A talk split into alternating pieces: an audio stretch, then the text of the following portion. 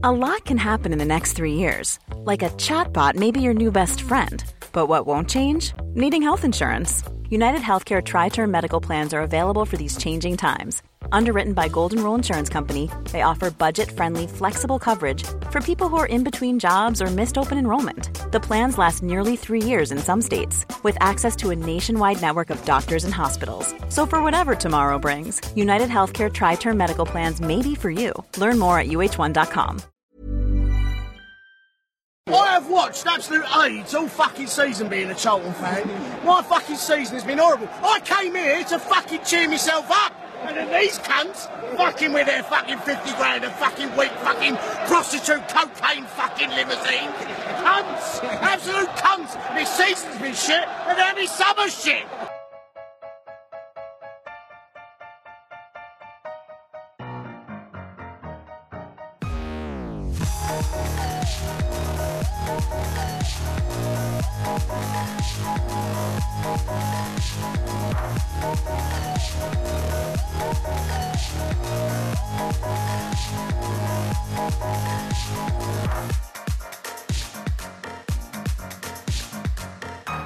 Welcome to this week's Failed Critics podcast. I am the returning Steve Norman. Yes, I had a very nice holiday. Yes, I am happy to be back on the podcast. Yes, you've all missed me. I'm joined by Owen Hughes Hello. and Andrew Brooker Evening, guys. as we take a look at the last week or so in film, including new release reviews of Independence Day Resurgence, um, as well as what we've been watching and other things as well. How was it in my absence? Tell me what happened. Well, Britain collapsed around us as you were gone. We uh, I know we've Brexited everything, haven't we? We've, we're not in the European Union. We're not in the European Championships. We're no longer reviewing European films. Yeah. Um, just Brexit, just Brexit everything. yeah, you le- you left the country for two weeks, Steve, and look what happened. And look what happens. I can't go away again, can I? No. Just it's your fault. I've just got to go on holiday to Cornwall or whatever and do. Was it Francis Drake who was playing? Um, Bowls. what is it? Lo- Bowls when the I'm Yeah. I've got to do that so I can keep my eye on things. Exactly. I, I was. I discovered I'm really good at water polo. How are you? Is that a new a new avenue for you to head down there? Yeah, yeah. I mean, Seems, if it's in seems the like a if it's very in, marketable skill. If it's in the Olympics, I, I'm not too late. I can still get a call up. I don't know if it's an Olympic sport. Uh, we also won bingo as well while we were there. So lovely holiday. Bingo. There's no skill to bingo. No, but it was actually good prizes because we got like free parasailing and a, and a massage and that. So it was actually some good prizes. That seems like a terrifying prize to give to somebody that most likely is about 90 years old because they're playing bingo. Yeah. the funny one was in, in one of the rounds before us, one of the, the hotel had like a hairdresser salon in it, or salon, yeah, salon, whatever. But the, the guy who won a, a free haircut was bald. Hilarious. Anyway, um, this is just padding because I haven't done a quiz this week. I've completely forgotten, um, and I want to get back into quizzing on um, a good foot. So I'll do it properly next week. But you did have to watch the duo, but I I did have to watch the newest Adam Sandler Netflix uh, collaboration, which was the Do Over. What was the western that they done? The ridiculous six. Yeah, well, that was that bad. I turned off. I didn't have to watch that as a quiz. Loss. I just decided to watch it because it was reasonably big thing. Sandler and Netflix coming together, and Producing You know, collaborating. fucking horse shit. Yes, and that film I, I turned off before the halfway point. So the do-over is Adam Sandler and David Spade. They're two old school friends who haven't seen each other for a while, and David Spade's character's left quite a led quite a straight laced life. He's a bit henpecked by his wife. Um, his kids treat him badly. You know, aren't very respectful of him. Just a very boring place. And his his, his friend comes back into it and you know, claims to be an FBI agent. You know, fakes their death, so they they have a do over. They can pretend to be someone else. They can live a better life. Everyone in their lives will think that they're dead, so they can live a better life or whatever. Um, and then the story unravels from there. And I watched all of it.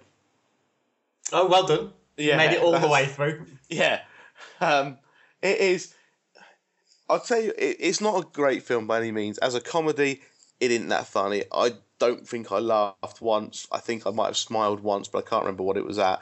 Um, but uh, if you want to, if you want to look at a positive, it's it's it's still an Adam Sandler film, so it's still puerile, it's still childish jokes, it's still predictable gags, it's still sex jokes and knob jokes and fart jokes and and all that kind of thing and gay joke, but it it and and a little bit misogynistic and but it's it's and less so. Gets a really hot girlfriend who's 20 years younger than him. He he doesn't actually.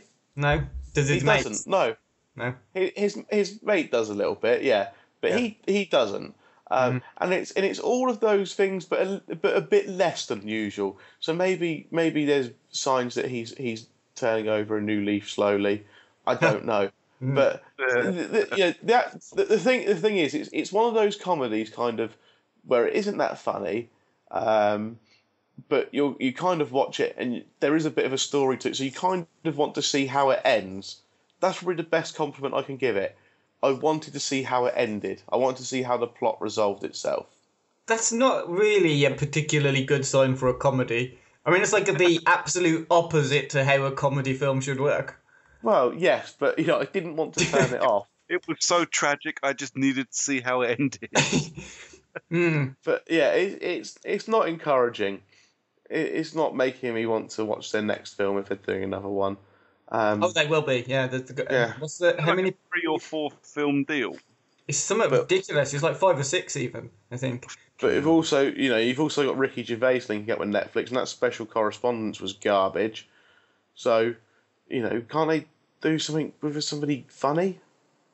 Well, supposedly Netflix know exactly what you want, and they make a formula to, you know, all their shows and films will fit a formula to match what the, you know, stati- statistics uh, of their demographics have come up with and said. Yeah, but I mean, if I was on my Netflix now, and I'm not going to turn it on and go through it to prove a point because it would just take too long and be boring for everyone. But like, you so says because you like so on your Netflix, you got all the different genres that it brings up, and it says because you watched this, you might be interested in this. And when you're scrolling through that list of films that Netflix is suggesting for you, you think, how the bloody hell are you recommending me a rom com because I've watched Die Hard? They, don't- they make no things sense, like do that. No, some some of them do. It'll be like, oh, you've watched Die Hard, here's The Raid, or you've watched um, Independence, you watched Armageddon, here's Deep Impact. But sometimes it'll it will literally be something like, you've watched Independence Day, here's four weddings and a funeral. yeah. Wow, what are you getting from this? Has there been some bit part character who's been in both films, and that's how you're linking it? I'm a big fan of some extra who's been in both films. I don't know how they work it out.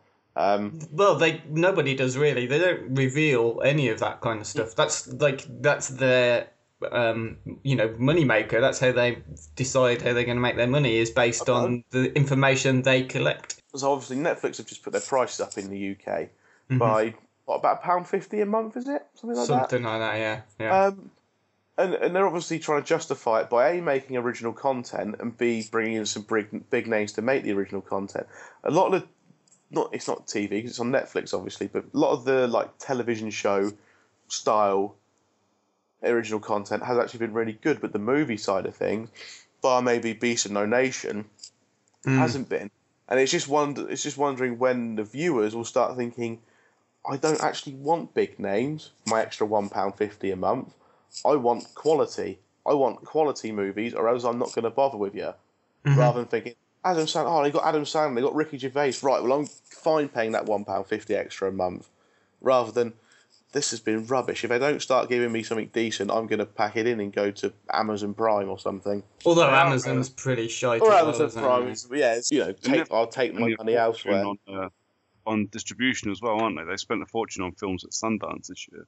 Mm, they did. Yeah, So that's going to be interesting when that actually, you know, materializes on your Netflix subscription, if it does. yeah. You'd Um, hope so. I mean, the, if they are going to spend all the money, you'd hope they're picking good things.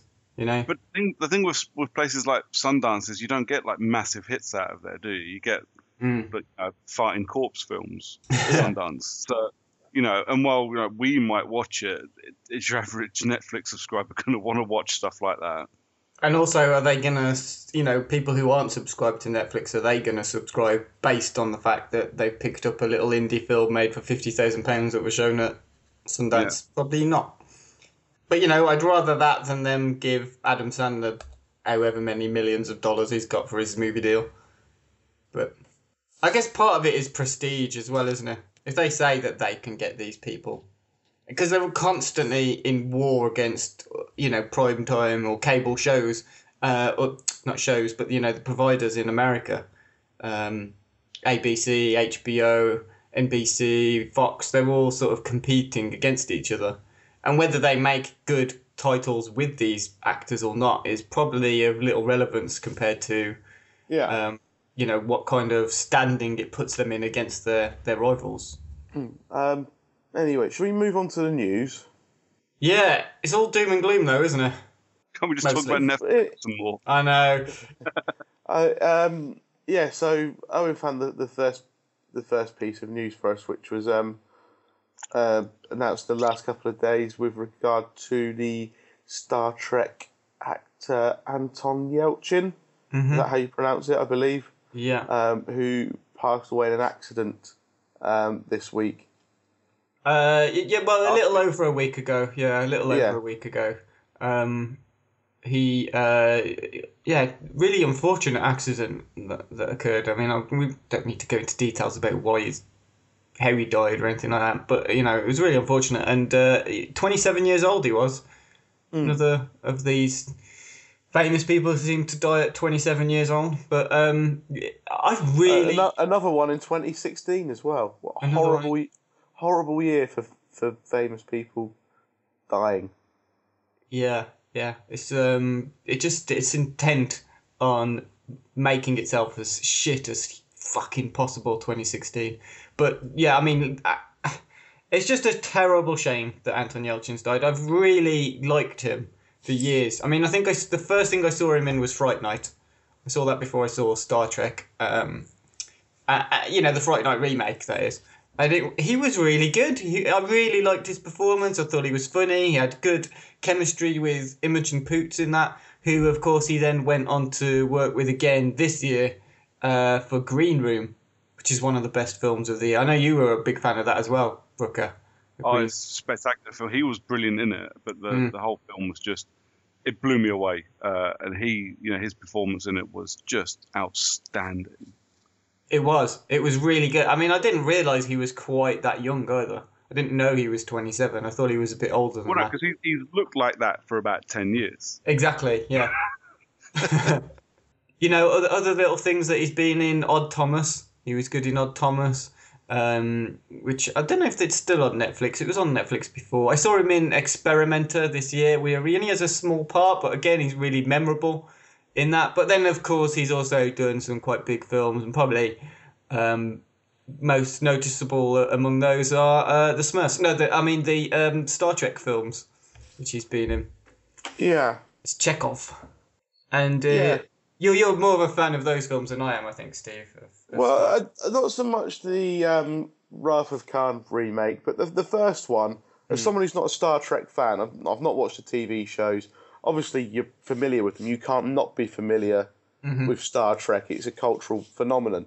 But you know, I thought the the first of the the new films um, with with Yelchin and, and Chris Pine and Zachary Quinto, etc., were kind of a re- was a really good way to kind of re- to reignite the the series, introduce n- the old characters to to new fans, and kind of pay homage to the um, original series. And it kind of went a bit wrong with um, Into Darkness, and who knows what will happen with the um, Star Trek Beyond. with yes, um, which the trailer the trailer actually looked okay for when I saw it, but that could go either way, I suppose. yeah, it could, Yeah, I, I wouldn't say I'm a ma- I wouldn't say I'm a massive fan of them. I'm certainly no Trek. I just thought that the the first of the, the films was a kind of good way to to get people into it while um, you know respectfully get keeping Trekkies on board. Yeah, I I, think, mean, it was, I think it was quite well received by Star Trek fans as well. yeah, he um, was sort of silently appreciated, I think, because he- Yeah. He, came into the role as Chekov as you know, Chekov was, wasn't the biggest character in those films. He wasn't the biggest No. character in the TV shows, the, the TV series either. Um, but he he was um, liked. I think is the main He, thing. he gave he gave it the silly Russian accent like he was meant to. He come up with a catchphrase. You know, I can't remember because they all had their catchphrases and they all did them in the first Hmm. film. I can't remember what Chekov's was. Uh, We'd, yeah. have very quick, we'd have very quickly heard the other side of it if uh, he'd have been shit as Chekov, wouldn't we? He'd have Exactly, been absolutely annihilated. And oh yeah, the He- Trekkies have been crying everywhere, wouldn't they? uh, Trekkies and Star Wars fans, they're rabid. All of them. Yeah, but you know, and and this was what made Star Trek One so very good was the fact that it it kept all the Star Trek fans, well, most of the Star Trek fans Yeah. happy. But, you know, yeah, I thought Yelchin was great in it, and I always kind of assumed that was his real accent or a kind of play on his real accent. That you know, his name sounds very Russian. well, he's yeah. I think he he was originally, or his family are from Russia anyway. Yeah. Although his family aren't Russian as such, I don't think. But anyway, yeah. So he he, he has that bit of background to him. So it was kind of okay for him to pull on an accent like that, I guess. yeah.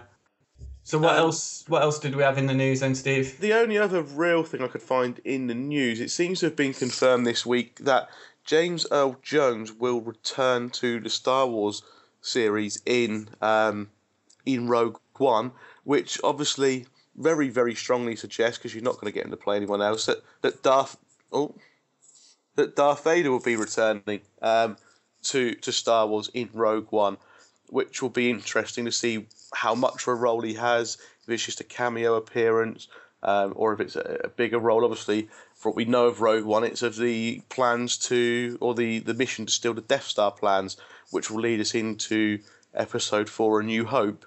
Um, and I know there's been been reshoots, but um, lots of excellent films have had reshoots. I'm not too concerned about that.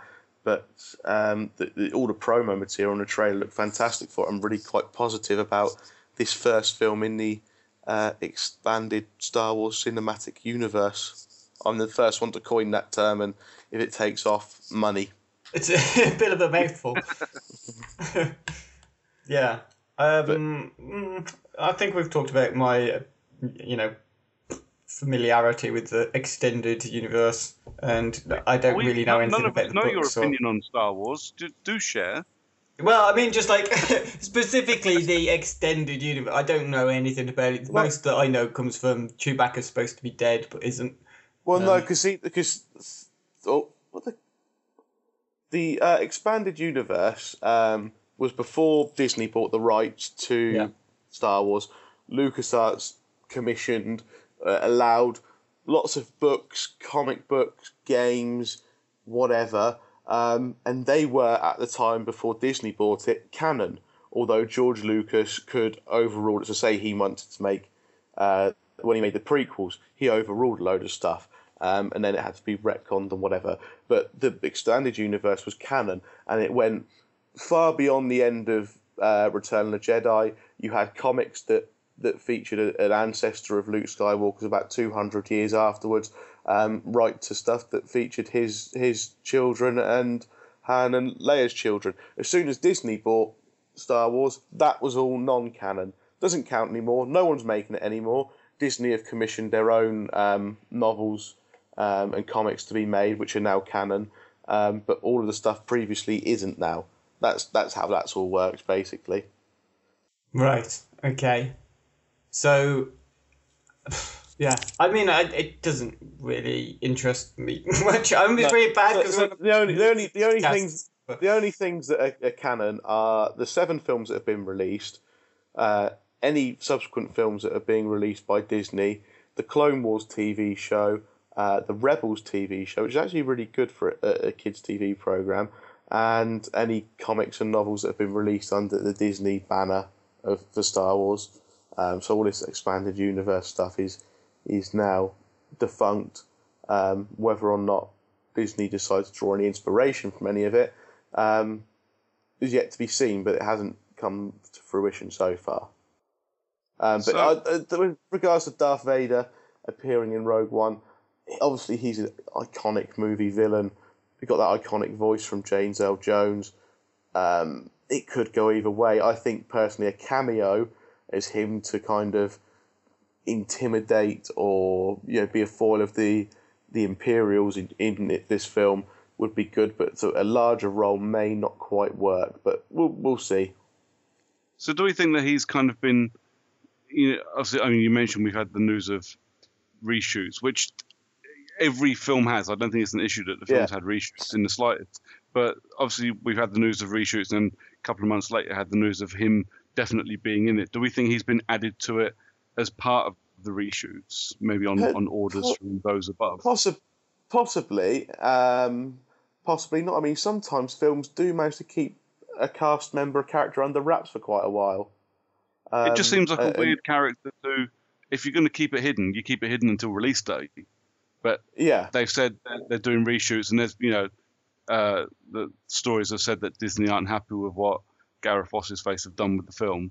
So now they've Yeah. pushed out that, that Darth Vader's going to be in it, hoping that people go, "Oh, but Darth Vader's in it. I'll go watch it." Scared that no one will go see it. yeah, yeah. I, I, I think just a theory. happen. I couldn't care less either way. We'll just have to, to really wait and see when the film comes out as to what, what is going to happen. But it's interesting that, it, that he's going to be in it. For a Star Wars fan, not for Owen. No. I'd be I'd be interested to see what they do more from uh, from a continuity point of view than a, as a fan's point of view. Yeah.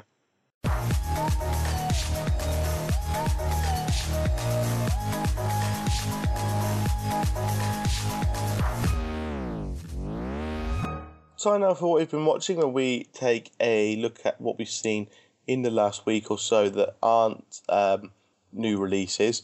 Um, Brooker, what have you seen this week? So I I sat down and watched a little indie film called Suburra. Uh, what, sorry, what was it called? Suburra, I think it's called S U B U R R A. Suburra, Suburra. It's I thought I thought Owen was teeing you up then to sarcastically tell you how it's actually pronounced. No, I would. I would never. I would never. I well I don't speak Italian, so if someone that speaks Italian wants to correct me, I will happily let them. I did uh, after I'd watched it, I I ran it through Google Translate, and apparently it means slum. Hmm. So, hmm. Uh, it's, it's a it's like a it's a crime like a mafia based political crime thriller. Uh, it I mean it hits the same beats that pretty much every mafia film has ever hit you know, across the years. It's you know someone wants to to turn this beachfront property that's not really worth much into the new Las Vegas. Uh, but instead of being in the states, it's in Rome. so it's kind of like this these intertwining stories of this one guy who brokers deals across uh, between mafias, between this gypsy family that live in this massive, great complex, but it still looks like a caravan inside. It's just a fucking state. Uh, well, I'll be the I'll be the judge of that, and not all caravans look like a state. Thank you very much. I'm sure yours looks fine, mate. I'm I'm positive it's fine. I bet you chose the the most perfect caravan to stay in in Wales. Yeah. That's a little nod for uh, Paul. Hi, Paul. His incessant insinuations over the past couple of weeks. Hmm. Bless. But yeah, it's uh, I mean, I, I'm absolutely going to butcher like every name I read out because they're all you know Italians. So it's made by a guy called Stefano Sollima or Sollima. Uh, he's responsible for TV show or a lot of the TV show Gomorrah, which I don't know if you guys have seen it. Oh right, okay. I right, right, okay. No, because I have seen the film Gomorrah, not the TV show. Oh, okay. No, I, I don't Yeah. think he had anything to do with the film.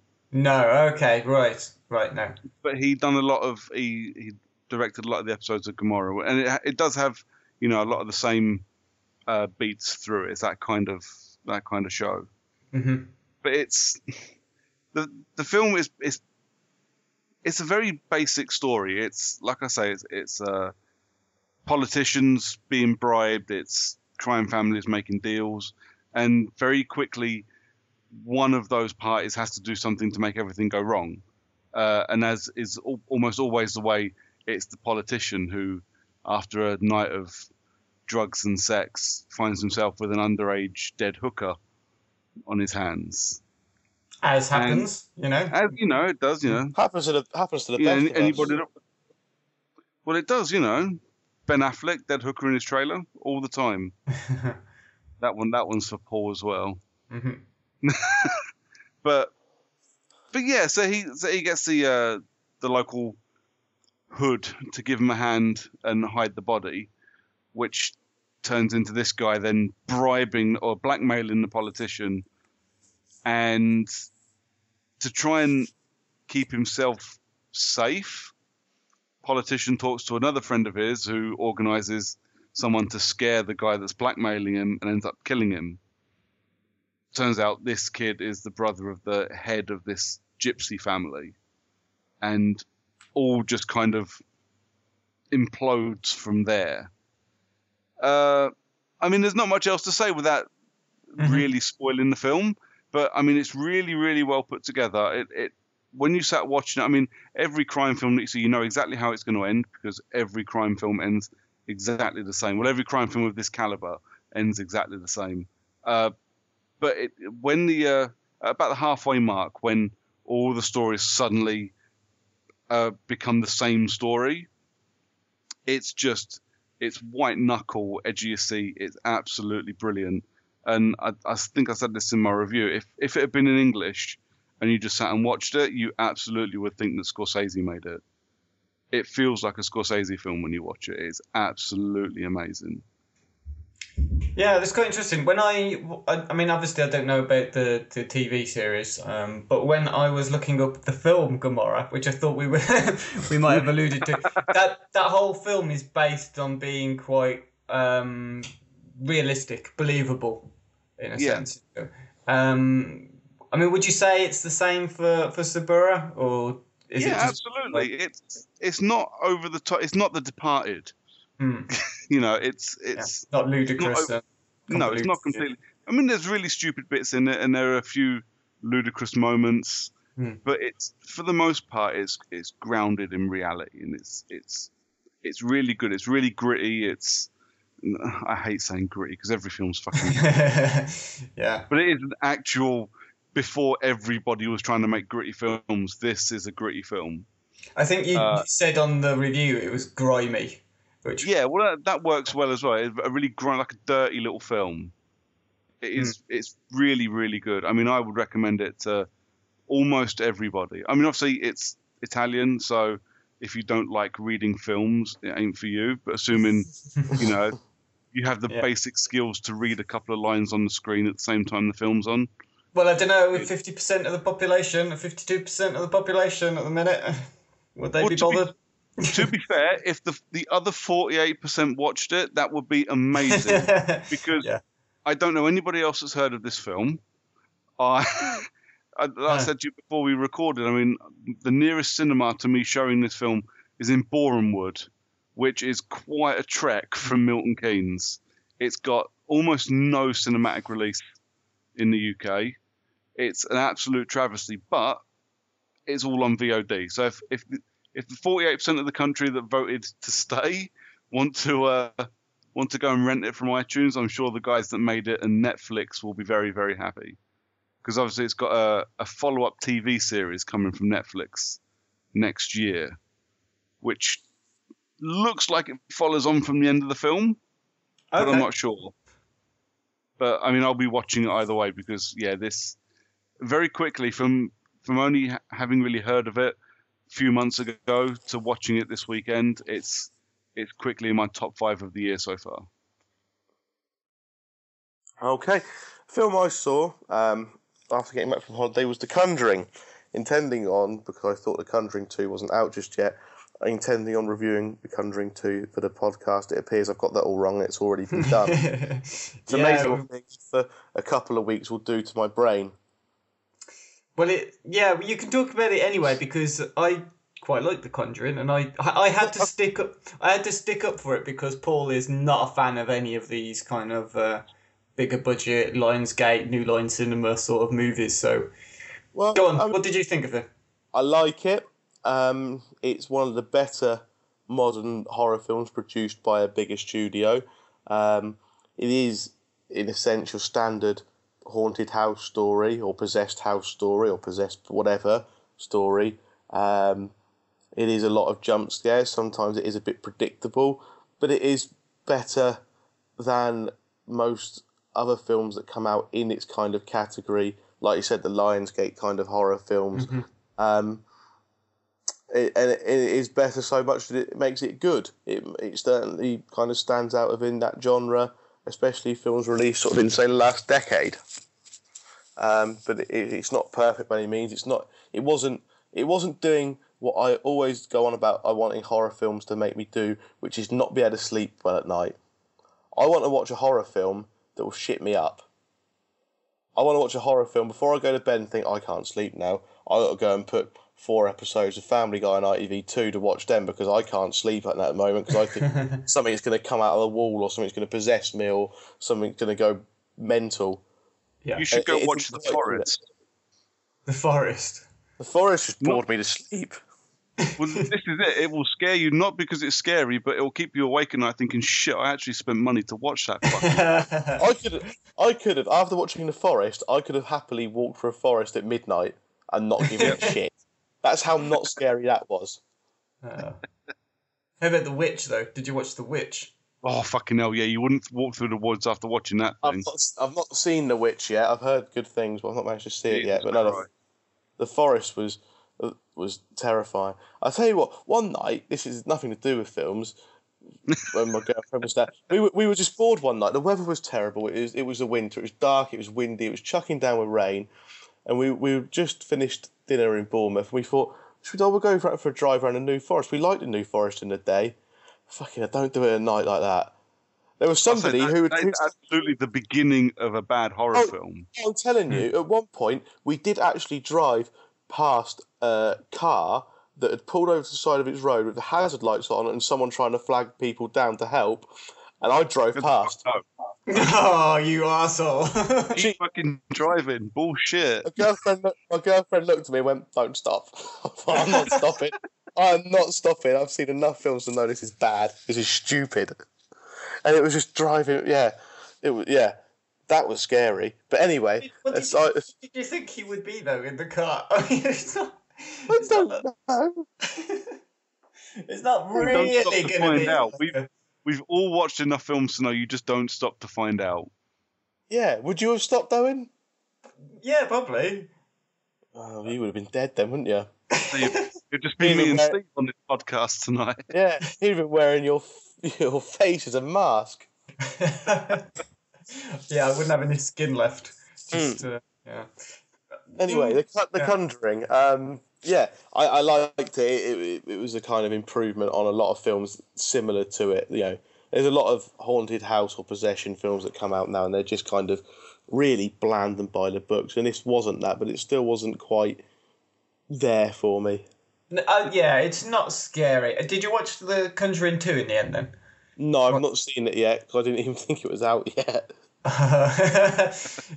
yeah, two weeks off scrambled your brain as well as ruined the country. Yeah, it's 47 degrees one day. I mean, come on. Bloody hell. Yeah. Spent But spent the day underwater. Just sat in a swimming pool, sat in the shallow end. Not getting out of here. no, don't blame you. No. Um, but the uh, I didn't see the spin-off from The Conjuring. They had a spin-off film, didn't they, with the doll? Uh, the doll, fuck, I forgot what it was called. Uh, uh, uh, uh, that thing. Anyway, I didn't bother Annabelle. with that. Annabelle. Annabelle. Yeah. The the re- reviews I read for that were saying it was utter fucking shite.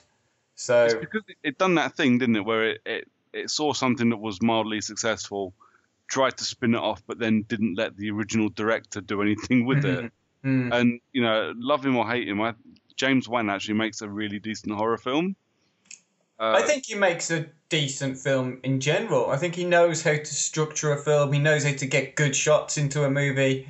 Yeah. Um, get, Uh, you he know, he can build character. I just think that he doesn't. he doesn't always hit the mark. Like, Insidious did not do it for me. I did not like Insidious at all. No. but but uh, like all his other, I mean, I've loved him since I saw, saw the first Saw film. Hmm. Uh, but yeah, he I think makes a really good film, but not having him involved in the spin-offs because there's there's a spin-off to The Conjuring 2 as well, isn't there? That's coming. Uh, is there? Yes, there is. Uh, I haven't seen it yet, so I don't. It, I don't know how much it spoils. Hmm. Uh, I just know the nun character is getting a spin-off. Oh God, really? Yep. I see. I'm almost certain there's an Annabelle 2 coming as well. I'm I'm less surprised about But that this one. is the fucking problem. Like, The Conjuring is a decent horror film made by a decent horror director, and it's one of the better Lionsgate paint by numbers piece of shit horror films to come out. But then they go and fucking do that, and the only thing they've actually had success with doing that, as far as I'm concerned, is The Purge. The first Purge, guff, but Hmm. the second one, they got the fucking idea right and made a fantastic film. They made, they made the Punisher the movie, didn't they? Well, Really? this is this is, Yeah. but it it was a good take on what society would do if you gave them that kind of permission. Whereas the first film was basically a home invasion movie, and the Purge was the reason that the cops weren't around for this one. Hmm. You know, uh, but Lionsgate just even when they get a good idea, they just rinse it and ruin everything about it. And I I find it really hard to to cheer on Lionsgate even when they do something good because I know the second they do something good, they're going to Oh. shit all over it. I will say, I think I think these I think the Conjuring is New Line Cinema. I'm not Is sure it? if it's Lionsgate. I, then Yeah. I apologise to Lionsgate, but only a little bit because New Line Cinema are pretty pretty much spot on for doing it as well. We've all seen the fucking uh, Night. Oh yeah, I'm not saying I'm not saying it's um you know better than. than I thought it was Lionsgate. It, looks like a Lionsgate film. It feels like it, doesn't it? Yeah, it's just one of those jigsaw films, isn't it? Just get all the Mm. bits and put together. Here's your horror film for this year. I mean, the the thing is though with the Conjuring two, uh, it's fucking long. The sequel is really long. I mean, it's 130 minutes, I think. yeah, that's is- too long for a horror film. It is. You're not scared by by halfway through. It's shown you everything. It's Yeah. you know. There's no. You can't just build suspense for two hours. You know, two hours and ten minutes of just constant teasing. Just doesn't. You get No. bored by it. You So they. By an hour through, don't you? And now you're just waiting Yeah. for the damn film to finish. So what they do instead with the Conjuring films is they don't hold stuff back. They introduce things quickly. Um, Yeah.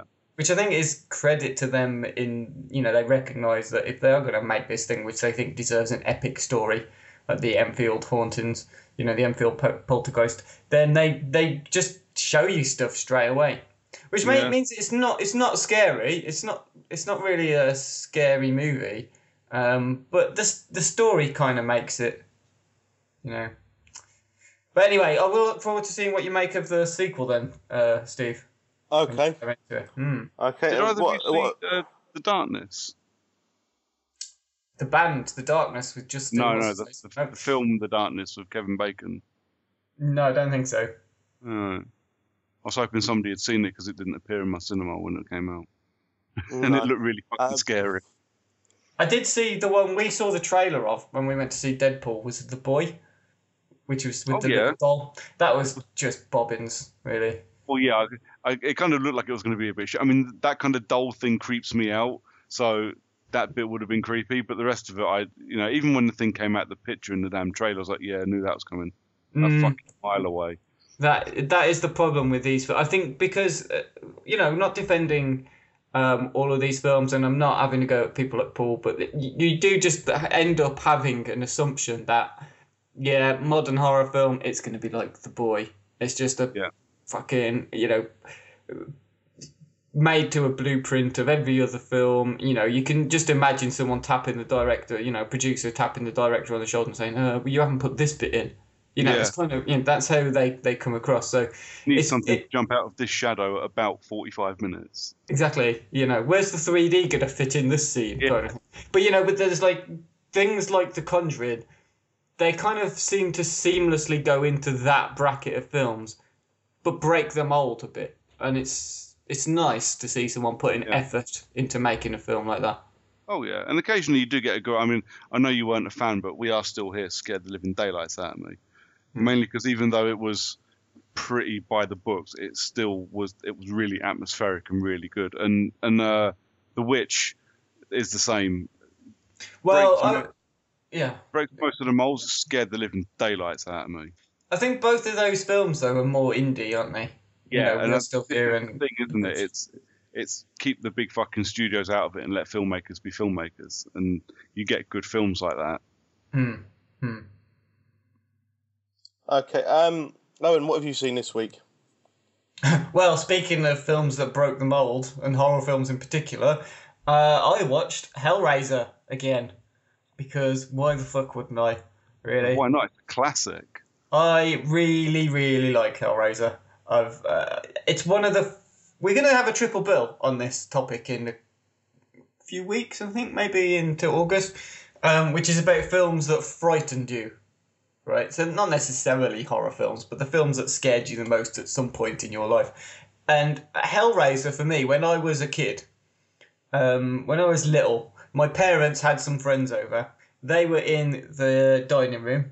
We were in the living room, and it was just me and my brother. I think I must have been about six, if if that, five or six. And I knew of Hellraiser. I don't know how I knew of it, and it was on TV.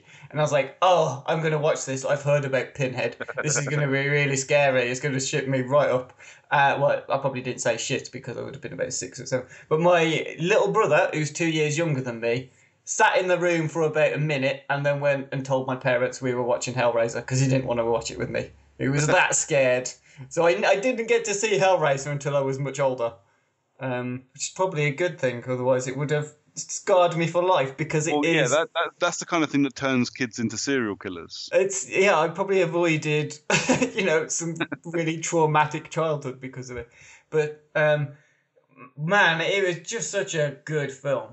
It's, I mean, I don't know how many people have seen it these days because it seems to not really be discussed as much as maybe it should. You know, people talk about influential classic horror films, and Clive Barker's um, movies. I mean, basically, Hellraiser 1 and Hellraiser 2 are two parts of the same story. I think they're both based on the same book, which was Hellbound Heart, Yeah, uh, which he wrote.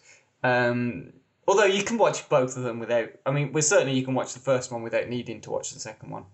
Um, but at the same time, you know, it's just this thing which is opposite to how films these days are made, in which it sets you up to have to see the next film. You know, yeah. which we'll talk about later, I presume. With But you uh, but you say that. I mean, Hellraiser had eight films in total. Oh yeah, the, just countless, countless sequels, really. This, this never-ending stream of ashcan shit.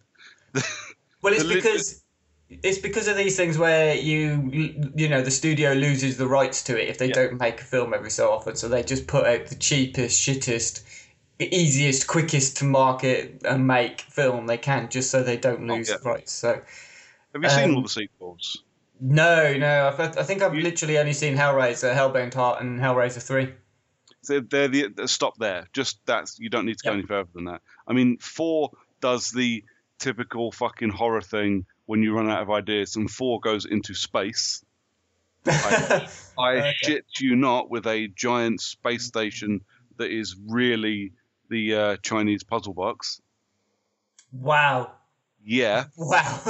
and it is all downhill from there. And I hunted all five of the sequels out after number three because I'd only ever seen up to 3 Mhm. And eight is basically Scream.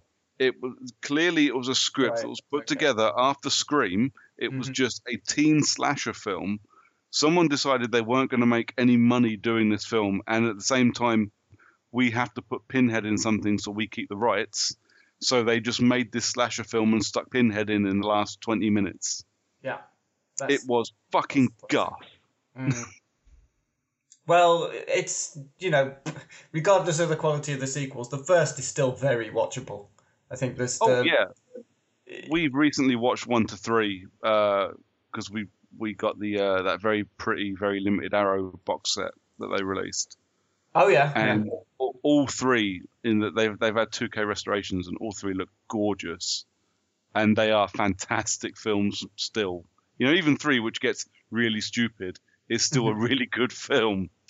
Well, it's weird, isn't it? Three. I mean, I've I found it weird anyway because the first two are very much like atmospheric horror films that try to um, tell story through images. And I don't know how wanky that sounds, but you know, it's it's the point of the whole sort of sadomasochism thing and the idea that the only th- th- there is no difference between pleasure and pain. They're just you know part of the same emotion, and it's it's all this expressive stuff, and it's it's very heavily um, trying to build on its on its. im- I mean, the bit with um, the uncle, what's his face, who just crawls across the floor very quickly in the attic. I mean, it's like on screen for about a second and a half, two seconds, but it's just like that has more of an effect watching it than anything in well, like The Conjuring that we talked about, or most of these Yeah. modern horror films. Just that snippet of something, or, or like the blood dripping through to the floorboards and the heart pumping underneath,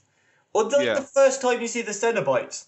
And you don't you don't know what's happening. It's not explained at any point. There's no point in the film when you and you know before you've seen the cinema, but it's really not even afterwards, that it you know what is going on.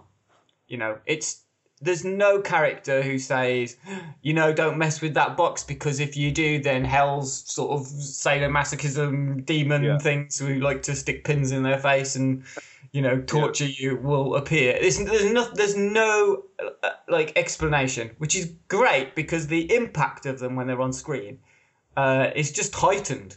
You know, Yeah. you you don't you don't know, and that's what kind of makes it scary. You say Um, that it's it's really interesting. 'cause, uh, like before I first watched Hellraiser, and I suppose you're probably the same. Everybody knows who Pinhead is. Oh yeah, Whe- yeah. Whether or not you've seen Hellraiser, everybody knows who Pinhead is. He's like he's up there with some of the most iconic horror movie characters. Mm-hmm. He's on screen for 15 minutes. It doesn't have a lot. Yeah, that's right. He doesn't have much screen time, and I'm pretty sure some of the other Cenobites have more screen time than him. Mm-hmm. Well, the, know, yeah, the fat guy is on for Yeah. quite a bit. Yeah. yeah. It, it's amazing how that little amount of screen time has, has created such an icon. And the dude, he makes a living now just going to cons, doesn't he? And yeah, you know, yeah. and he actually he done a big post actually saying he's not going to be he's not involved in the uh, the new Hellraiser the remake that they're doing. Which Well, kind, yeah. which kind of I mean obviously Doug Bradley's getting a bit old, but at the same time, Doug Bradley he's he's Pinhead man. Yeah, I know. Yeah, yeah. It'll be a real um, shame to see him step aside, but you can kind of understand. I guess. Oh yeah, absolutely. Yeah. Um, I guess he doesn't really need to do it for the money anymore. Um, No, no, he, he just he sells merchandise and goes around to cons. You know, people pay for autographs and photo shoots and that, and li- Yeah. He, he makes a killing doing that. Hmm. But Yeah. but yeah, I I mean, mean- the first one, absolutely a classic. Yeah, the second one's not quite as good, I don't think, but it's still it continues the themes and the story and the characters, and it, it's Yeah. it's definitely worth watching in a double with the the first one. The third one, I want to watch again because the first time I watched it, I was like, "What the hell is this?" you know, the after first one's watching, all good until uh, Cenobite killing people by lobbing CDs at them it just CDs goes. that, that bit- come out of his chest. Yeah, it, I don't. And all the like electronic stuff that comes to life is just like um, it's not like watching the same series of films. Uh, But all, all of that is made up for because you know Motorhead done the theme song for it, so you know. Well, yes, yeah, that's a good point.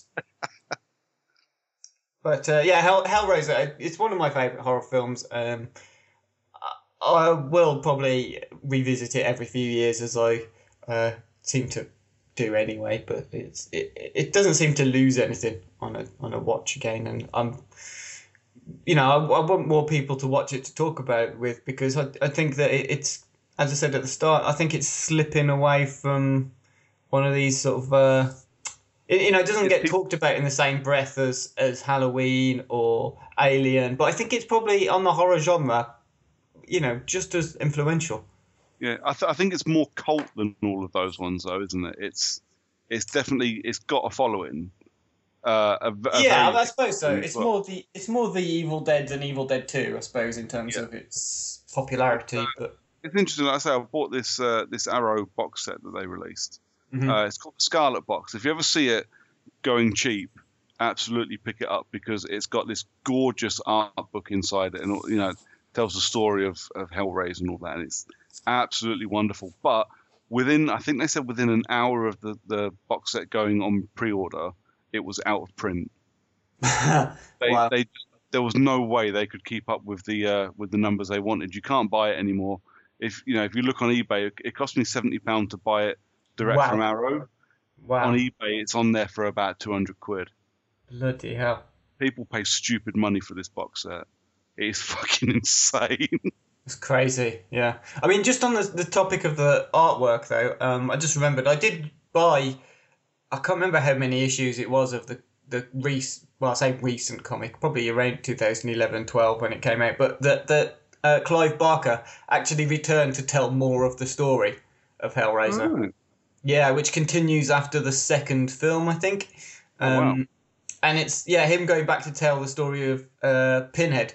So you get more background on him and the sergeant character that he was, and Yeah. uh, explores his relationship to the, um, the daughter and stuff. It's just a, it's actually a really well written, constructed comic, and it's just as gory and uh, beautiful in terms of how it's drawn and illustrated, but still just like sickeningly horrendous to look at imagery, um, which is what I wanted, I suppose. That's what I wanted Yeah. from a Hellraiser comic, and it's definitely worth checking out if you see it cheap on Comixology. Usually, I think they had a, sa- a sale on Hellraiser comics a couple of years back, so it might be due to come round again whenever um, Nice. they do a run on horror comics. It's worth picking up. I'll keep my eye on that one.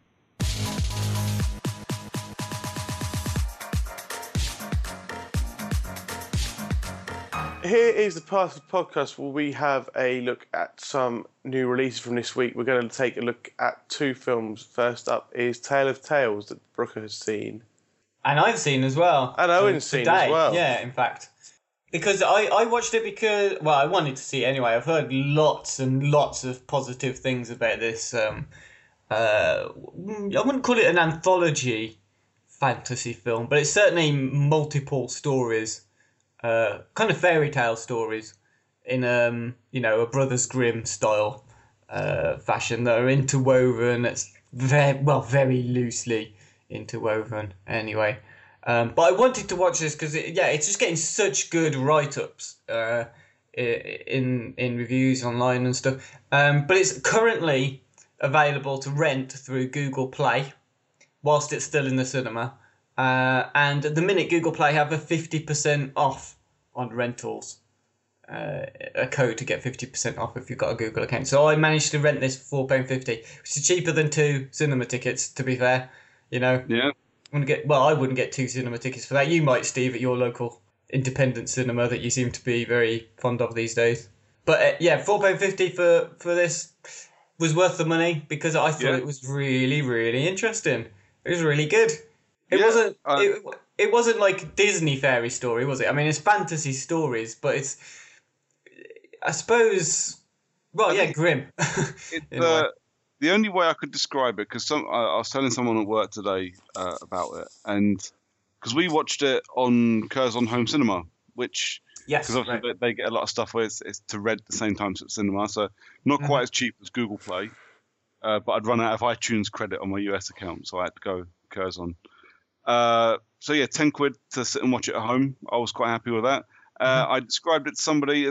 If you can imagine, uh, Tim Burton and Guillermo del Toro have been asked to make a film with no budget, and to sit down and figure it out, they sit huffing paint in Ray Harryhausen's basement. yeah, that's a good you would description. get this film. Yeah, I mean it. Uh, yeah, I mean it's based on some Italian uh, writers' fairy stories. you know, it's act- it's actually based on uh, seventeenth century fairy tales. Uh, let me have a look what his name is. Oh God, uh, Giambattista Basile. How's that?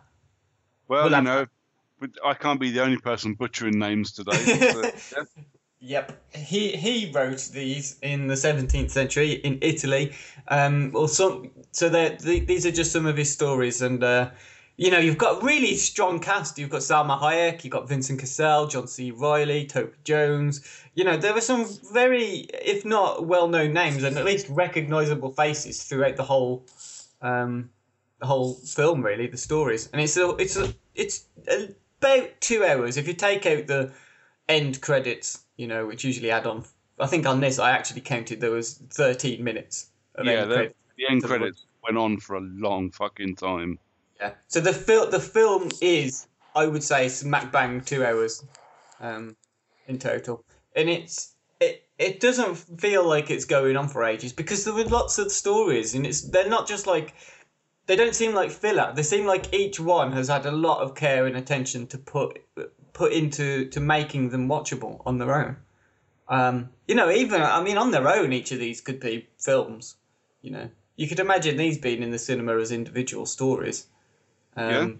But they do feel also very authentic and of their time. You know, they haven't tried to modernize them. They haven't tried to update any of the, you know, politics of it or the way that it's written. I think uh, you you still feel there's a bit of magical stuff going on and stuff that maybe hasn't been explained as just based on fantasy stories and is made up and I just thought it was really good. I really enjoyed it and I really enjoyed the performances too.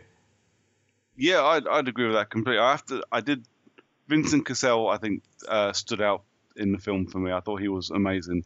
I mean, Vincent Cassel usually is, but did you notice the uh, the look on his face when you first see him?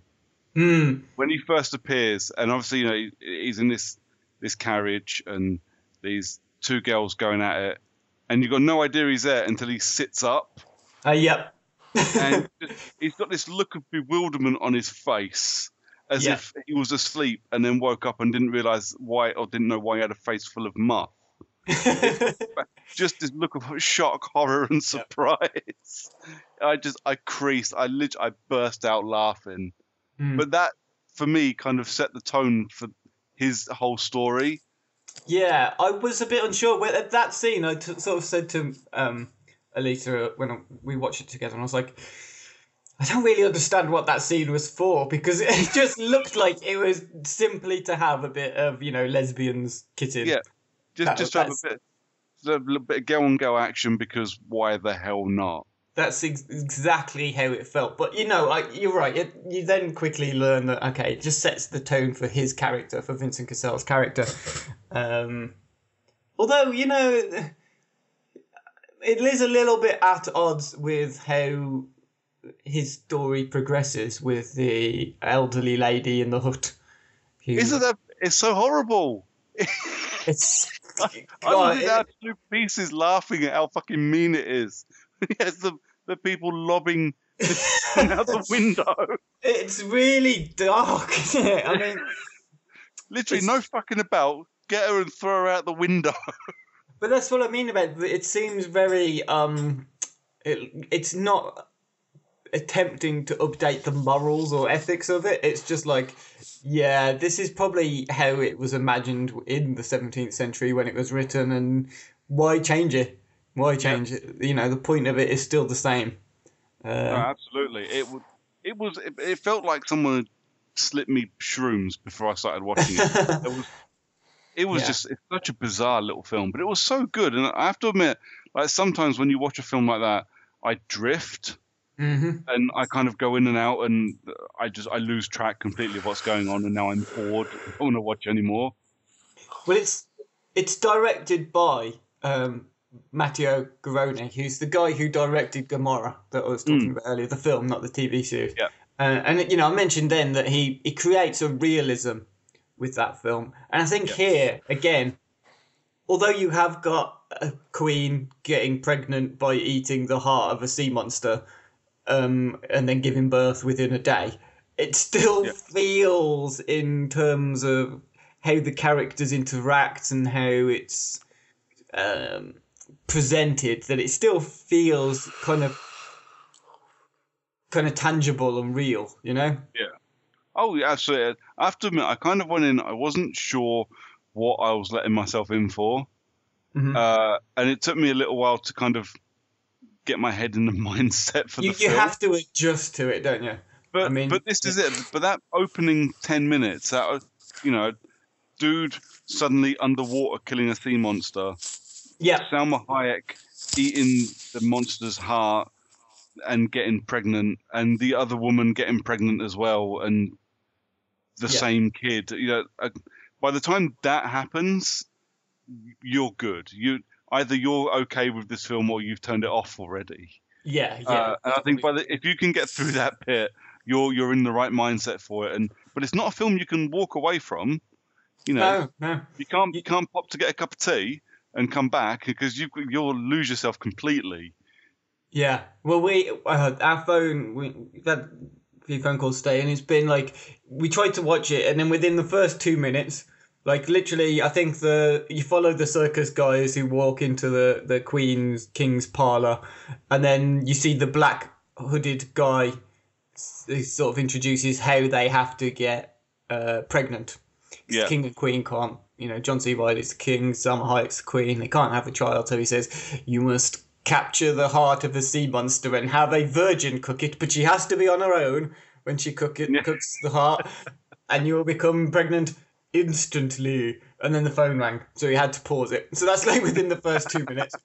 And then we watched it again for another five minutes, and then the phone rang again, so we had to pause it again. But I mean, luckily we managed to watch most of, well, all of the second um, half of that film uninterrupted. And I think you're right. If you if you go in, I mean, if you were in the cinema, this wouldn't be a problem, would it? Because you would just sit and watch the whole thing. You wouldn't have a choice. Yeah, you, and maybe, you're there. You're in the. You might as well stick around. You know, unless Yeah. it's absolute gubbins. You, you're not gonna. yeah, You're not gonna get up and walk out. But for a home viewing, it was it was weird to watch a film like that at home first. Mm, mm. Although I am quite pleased because I think that um, being able to discuss it as it's happening was quite not helpful, but it was just it. It makes it more of an experience, I think, because you're talking like, what the fuck are they doing now? I mean, I literally just I I, I literally said that at one point. It was like, what the fuck? because it Yeah. just it's one of those sorts of movies that makes you just constantly question the bizarreness of it. Oh, absolutely. I, when you just look at it and you go, "Uh, "Am I, am I really watching this?" yeah.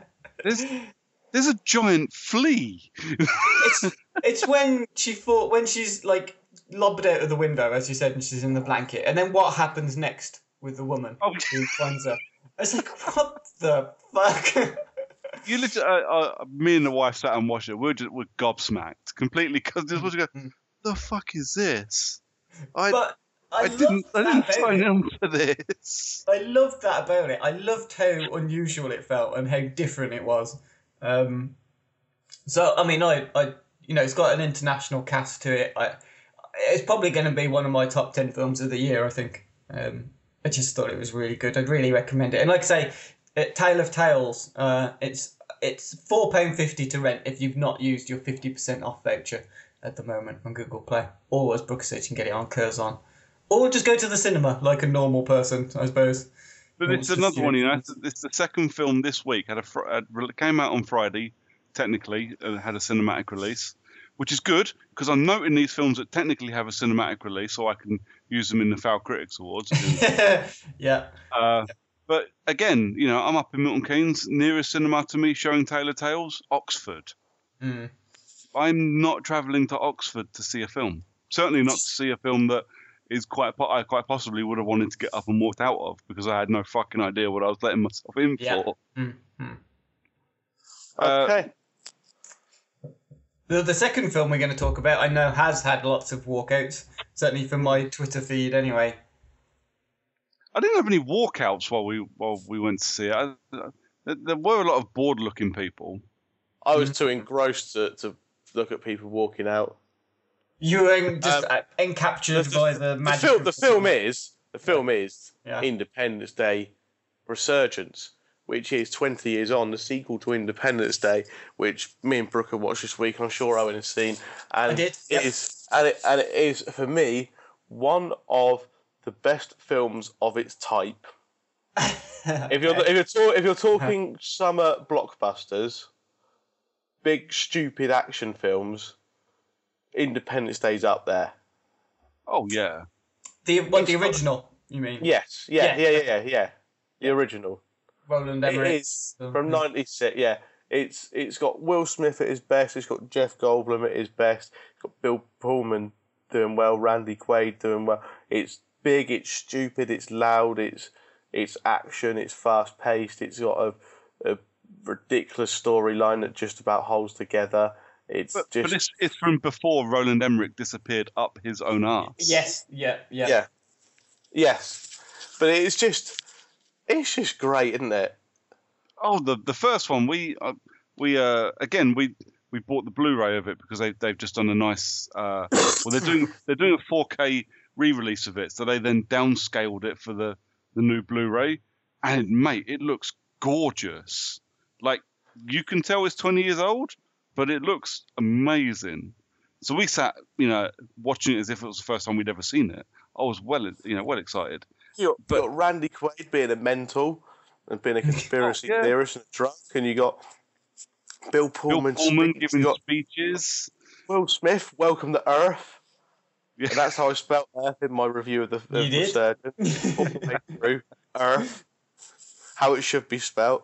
It's you know it's it's it's great. Um, Resurgence though, not not so much, but still, I think it was agreed that we that we enjoyed it. We were never bored, and we we're glad we watched it despite the many many flaws. Well, that's Surely- the thing. We you told me beforehand because you saw it before me, and we were Yeah. talking about it on email. And uh, you said that you know it's not great, but you're not bored. And I think that exactly summed up how I felt. It's a big. I think I said in an email to you, it's a big pile of meh, isn't it? But there's you know, but you, you're not tired or it doesn't exhaust you from just the sheer No. lack of anything happening. There's constantly things going on. There's there's, Uh, there's some things I did like. I did like the start of the film where it, is, it kind of explained to you what's happened in the intervening twenty years, what's happened to the world. I would have liked to have seen more of more of that because I actually found it quite interesting how the world has had peace because everyone's united. They're expecting the aliens to come back. They built bases on the moon. They're doing this. Um, you've got this tribe, uh, kind of tribe type thing, war, warring warlords, whatever, in the in the de- in the desert in Africa Yeah, see all of that. Why couldn't who why are, who, couldn't are, just who, who are fighting aliens still and still have you know because some obviously aliens managed to get away and hide on that whatever that that was really quite interesting but then you had um, David Levinson's dad adopting some kids on a school bus which was completely fucking pointless added nothing to the story and they could have either cut it and made the film shorter or put something more interesting in there After Yeah. going on the single most brutal and brilliant theme park ride ever on that fucking boat. yeah I, that was the funniest thing I think I've ever seen on the big screen. This fucking yacht going ten to the dozen on top of this wave. As a yeah a massive alien ship is landing and pushing all the water. I mean, it it's probably one of those films it's best not to think about too much because But this is it is one of those films you try and bring logic to it, and you're absolutely going to ruin your experience. it's just a dumb disaster film. I hesitate to even call it an action film because there's the It's action is another not. shitty summer blockbuster, isn't it?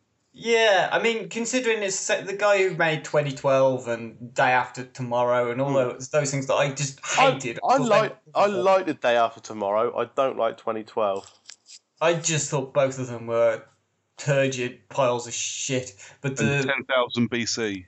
oh, exactly all that's no, thank you. But the, but Independence Day and Independence Day Resurgence, to a lesser extent, um, are watchable, and I, for better or worse, whether you're watching it going.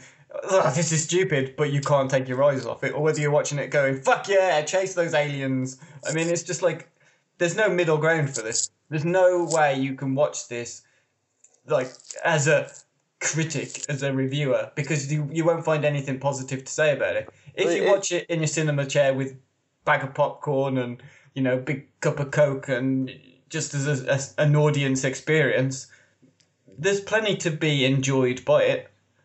There's um the, the performances from the, the the lead cast were very hit and miss. I found the forgetting the, the bit part characters, so um, David Levinson's dad, um, Hiller's mum. So you go to the main one. So you go to David Levinson with um, uh, the ex president and um, the guy played by, by Brent Spiner. They were all good. I thought they were all good Ex-president characters. cane. You have to remember that. That's an important point. Yes. The fact that ex-president Yeah. walks around with a cane. But, but I thought I thought, they, I thought I thought they were all they were all good. The the new cast, Liam Hemsworth was was fine.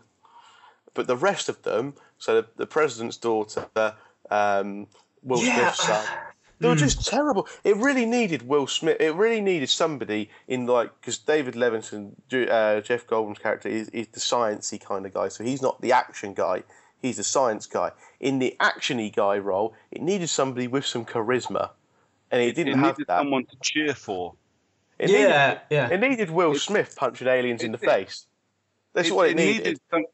Because you had you had Bill Pullman, obviously, and you had, like you say, you had Jeff Goldblum as the scientist dude. But what you needed was somebody who was in the action, who was flying a jet or punching aliens or whatever, that you could just fuck yeah, hit that fucker again. Yeah. Do you know But what? I don't tried think to do that, and he was just bland, wasn't he? He was just when he was giving his speech, it's just like I'd rather Roy Hodgson did it. the, I think the thing, the issue is that not that Liam Liam Hemsworth was bad. I don't think he was bad. I think he did have a bit of charisma, and he was making the best of an awful script. But the film didn't have a central character. There was no one character you could say this film is based around. Lot, like the Independence Day in 1996 had lots of characters, of course, you know, um, but it had Will Smith as the central point, the central focus. Yeah. You followed his story as the invasion occurred. Um, whereas this was just like, there's an invasion, here's a collection of people reacting to And, it. and some of them you didn't. E- so uh, other than the, the the three old the other characters who you probably knew from the previous film, none of the new characters you really got time to learn about, find anything about, and empathise with them, and sort of get get behind them. Liam Hemsworth character you barely got a bit. You found out that he was going out with the president, ex president's daughter, and that was about it. Then there was there was his mate who was meant to be funny, and Chinese girl. Well, that- that's the other thing. There was a lot of um, this film more than any other blockbuster I can think pandered to the Chinese audience. You More know, than Transformers Four. More, more so, yeah. I think this had two characters who was their their purpose was to Told please blame China. Chinese. Yeah, yeah.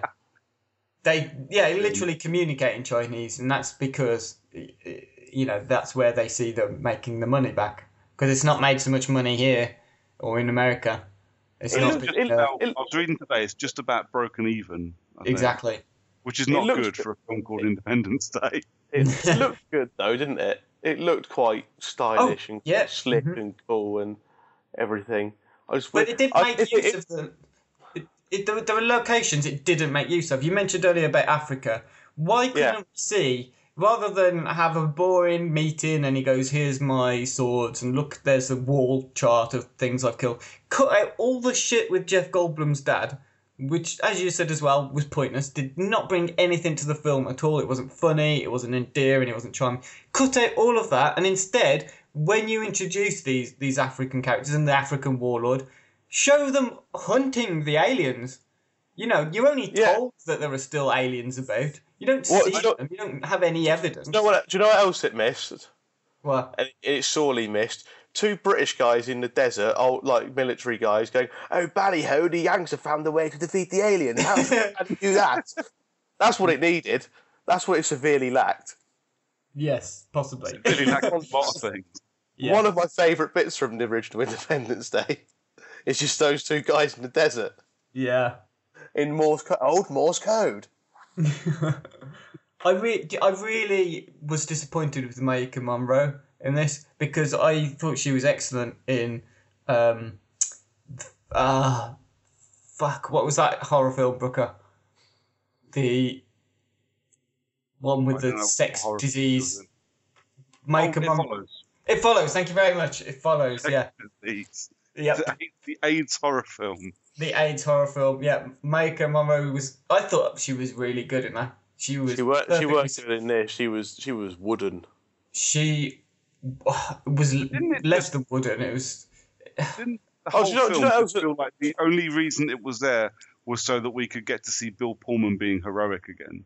Yeah, but do you know? Do you know hmm. what? Do you know what annoyed me as well? Of all the, we're talking about the padding from different bits. This isn't really a spoiler, but you obviously got the new president, the female president, and she's at her, her bunker with all the other ones in in whatever mountain it is. Is and the aliens come down there, and they've already destroyed half the earth. And she goes, "There will be no peace." No, no shit, love. That's your last word. if anyone gets out that bunker, they've said her last words were "There is no peace," and it was quite apparent because they've blown up half the Earth and your moon base. But see, here's that bit. Actually, I think leads on to the biggest issue this film has, because and it is a bit of a spoiler. You don't see them die. Well, the, the, yeah, there's a reason. Well, this is that, it. isn't It's there? absolutely implied, but you don't see them die. And these fuckers are absolutely turning up again as prisoners in Independence Day three. Well, I mean, if we want to talk about spoilers, I don't think people are going to really mind if we give away a little spoiler about the the teeing up for a, a threequel is is spectacular. In I've never seen it, but I've never seen anything quite like it. Yeah, So I was expecting post mid or mid credit kind of thing, and nope, nope, it's Oh, just just all like- the next film. But We're doing a third film. How about that then? Yeah, I think there's probably a way. set in which is basically going to be Battlestar Galactica. I think Ah. there's a way of bringing Will Smith back for it though. I think I think we can get. I know his character was killed off. With all the shit that's going on in this, I think we can bring him back. Le- I think I do think Lady President will be back as a prisoner. Hmm. I think we, I think we need Will Smith back. Do you know what? I was really disappointed as well. While we're just doing minor spoilers, the alien that had transferred You mean itself, that the the good alien, I just I, what a cop out. I it mean, was a bit shit, wasn't it? if you're gonna have an alien, have a fucking alien. Don't do that. I mean, what have lack what of basically a creativity. shit version of the Ball from the uh, Day After Tomorrow remake. Or Day After Still remake. they are officer still. I mean, yeah, I just don't really think it was valuable. It didn't. It didn't mean anything. Oh, we've evolved past this, where we no longer have physical manifestations of ourselves. We just exist as a virtual. I mean, so you don't exist then, really. You know, is, you're a um, computer program. And we've got a planet full of other aliens where we're teaching them how to kill this alien. Yeah, that. Well, where the What? fuck are they then? Just, What? just see some Did aliens. you, want to, did you want to bring them with you? This army of aliens you got knocking about. Yeah. You've been trained for years. Bring And them then they- along. And the idea is that there is no way to kill this thing. We've never been able to kill the mother alien. but now we Uh, can because uh, Yeah, but the the the first or second plan they come up with done. because Like Diet Will Smith can do it. oh man, And it, Yeah, it just, this- the fucking the design on that fucking Queen alien pissed me off. In the, fir- in Because- the first, the first film, the way they stopped the aliens makes sense if they kept in a deleted scene where he's reverse engineering everything, Hmm. and it, and they got there and they used Windows ninety five to put the virus in the alien spaceship and it kills it. That's that's fine. This where they defeat him this time. What? What's Hmm. that round round thing saying? shoot Nah. it, shoot it aloft. Done. Yeah. It's shield. It's got a, it. it's got a shield. Oh, the shield's stopped working. I was like, why? just just kept stop. shooting it, so it just stopped. Yeah. Just I don't think you know how. I don't think you know how shields work, Owen. Well, it, I tell you what, I much rather would have seen. Getting to the end of that film, I tell you what, I much rather would have seen would be the film that you'd make later on and call it the prequel to Resurgence, and it would be the war between that alien war, uh, the warlord, and the alien ship that's there. But they will. would- They will never make that, and you know why they wouldn't do that? Go on. No humans. You wouldn't have humans. You can't um, make. It's like an unwritten rule where you can't make films like that without humans. But 'Cause- what I mean is that you have the alien ship land in Africa and start drilling or whatever it's going to do, and Mombasa or whatever his name is starts killing aliens. I want to see that war. I want to see the aliens. Oh, aliens. that yeah. Yeah, I want to see them because Oh, and, Them oh, and it did sound. awesome. It, oh, and it did sound for a little moment. You were saying that black people weren't human. Fuck off. totally not racist at all. I No. thought you were talking about the war between the spherical robot. Oh no, I don't. I don't care about the war Yeah. between the, the orb and the the other alien because the orb would lose. It's an orb that Yeah. does nothing. But the the a guerrilla style warfare between the um Be Yeah. awesome. yeah yeah. Well, it would be District Nine, but it would be awesome. But that's what Uh, I mean. Just a little bit of that, a little bit of action introduced at certain points would have made this film go a lot further. Could we talk for a second just how close apparently the moon is to the Earth? No, Because that's that's apparently the, Liam that's, the- Hemsworth can get from the moon to Africa in about ten minutes. that's just the technology now. They've reverse engine. They can travel like across a galaxy. So surely they can get from the moon to the Earth in like a little bit. They just reverse engineered everything. I do And like how the advances in technology over 20 years, but in that 20 years, they didn't invent mobile phones. That was quite Yeah. funky. Yeah. Because obviously they weren't so big in 1996, and they just said, fuck it, we've got spaceships now. It's quicker than phoning people. We'll just fly to them in a matter I- of seconds. I have to admit, like when it, it, I had the same reaction to this as I kind of had to, and I know a lot of people don't like it, but I really do. Uh, like Terminator Salvation. I said when they're going to do another Terminator film, it has to go all out and it has to be set in the future and it has to be a war film and it will be awesome. And I really enjoyed it.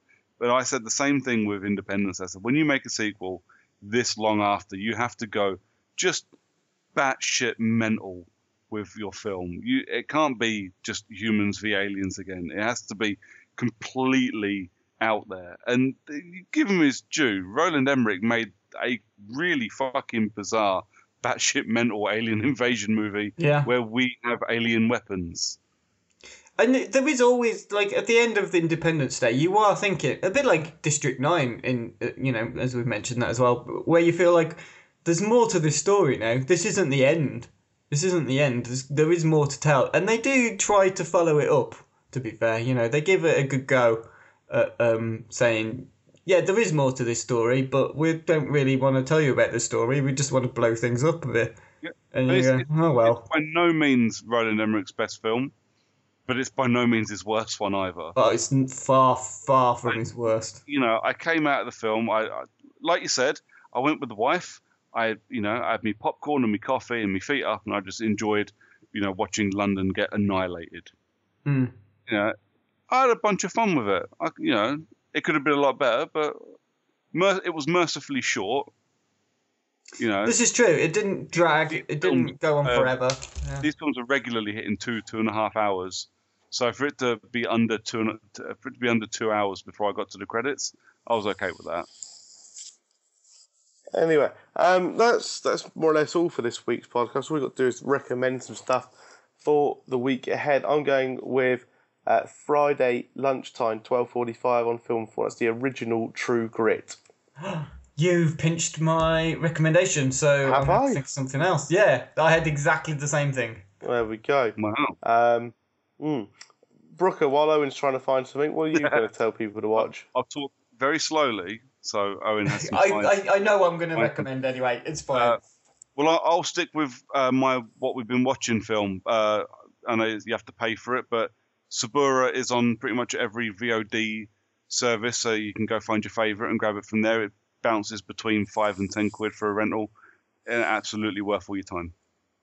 And Owen, Uh, so instead of True Grit, I'm going to pick the uh, fact that Guardians of the Galaxy has been added to Netflix, much to zero fanfare Nice. from them.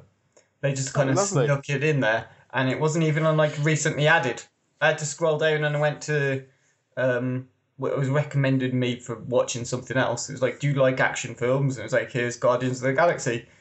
But when the fuck has that been added? And I had a look very recently. So there you go. If you've missed it too, you know, if you've not realised that Guardians of the Galaxy is now on UK Netflix, there you go. That's my recommendation. okay. Um, so that is all for this week's Fail Critics podcast. Thanks for listening. Next week we'll be back, Owen, with what? Uh, quiz. We will have a quiz, won't we? We'll have a quiz. Yeah. What else are we going to have? Uh, we are going to have another guest um, and some stuff to talk about. I think we've actually got Liam on for next week, and we've got a TV triple bill, which should. So you don't have Well- to talk about absolutely fabulous or Central Intelligence. well, to tie in with AbFab, basically, we're having um, TV movies, basically movies based on TV shows rather than films made for TV, if you see what I mean. Cool. Alpha Papa, the David Brent film, all that kind of thing. Okay. Sex and the City movie. Sex in the City, Entourage. Oh, I'm okay with Entourage. Yeah. I'm the only person that's okay with Entourage.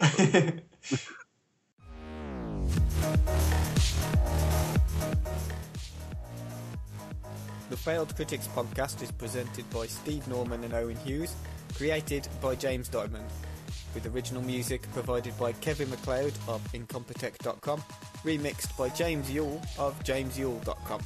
You can find us at FailedCritics.com, on Twitter at FailedCritics, and Facebook at Facebook.com forward slash Failed Critics. Thanks for listening.